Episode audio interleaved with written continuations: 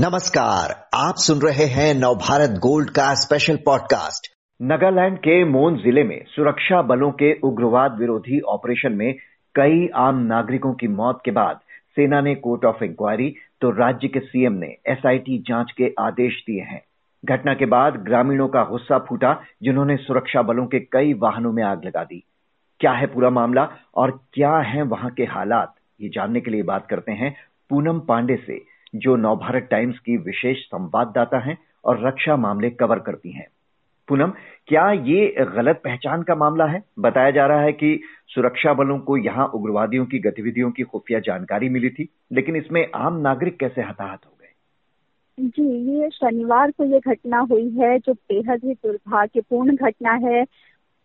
जब हमारी सेना से बात हुई और सेना ने फिर इसके बाद एक बयान भी जारी किया शनिवार से कुछ समय पहले सेना को और जो सिक्योरिटी फोर्सेस हैं, उनको एक स्पेसिफिक इनपुट मिला था कि उस जगह से उग्रवादी जा सकते हैं और उग्रवादी किसी बड़ी घटना को अंजाम दे सकते हैं। एनएसपीएन के वाई ये वहाँ का एक उग्रवादी संगठन है। उस उग्रवादी संगठन के बारे में जानकारी मिली थी।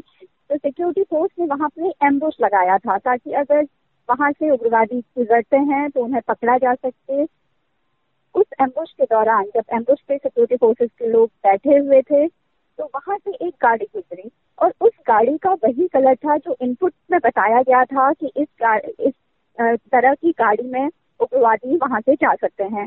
जब सिक्योरिटी फोर्स के लोगों ने उस गाड़ी जो जा रही थी, उसके लोगों को रोकने की कोशिश की, उन्हें बोला रोकने के लिए तो वो गाड़ी नहीं रुकी। दो तीन बार बोलने के बाद भी जब गाड़ी नहीं रुकी तो सिक्योरिटी फोर्सेज को ये लगा कि ये वही उग्रवादी हो सकते हैं तो उन्होंने फायरिंग शुरू कर दी।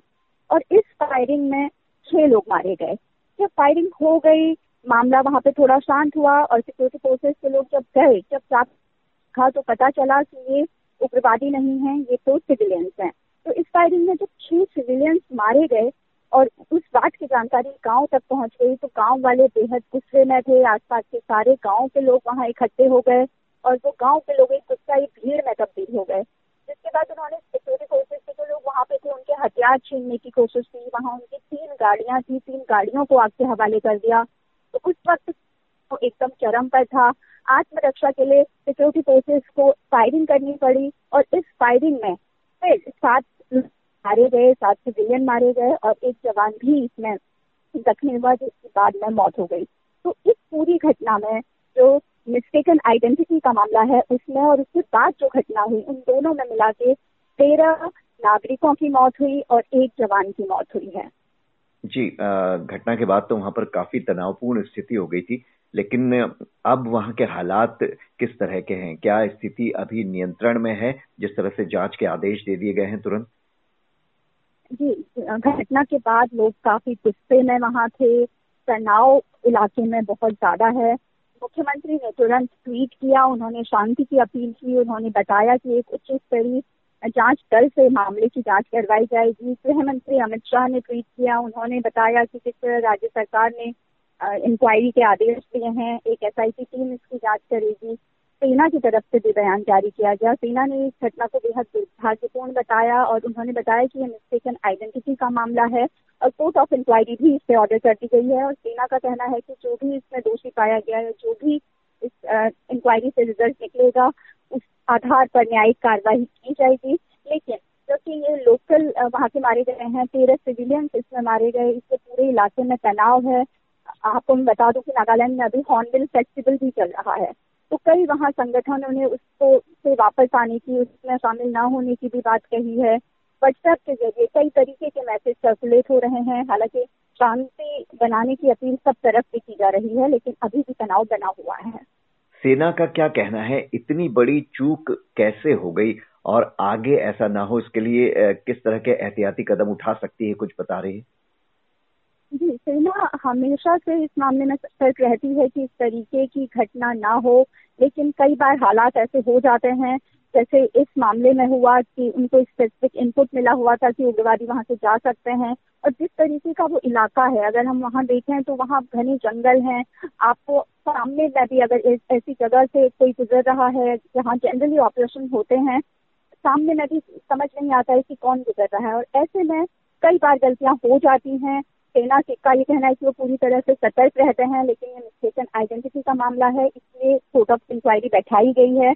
और नॉर्थ ईस्ट में जिस तरीके से एक बार, एक दौर था, अगर हम कुछ समय पहले की बात करें तो पूरी तरह से लगभग शांति हो गई थी, लेकिन पिछले दिनों आपने देखा होगा मणिपुर में घाट लगा के हमला किया गया, जिसमें सेना के काफिले पे एक तरीके से हमला था, जिसमें एक कर्नल शहीद हो गए।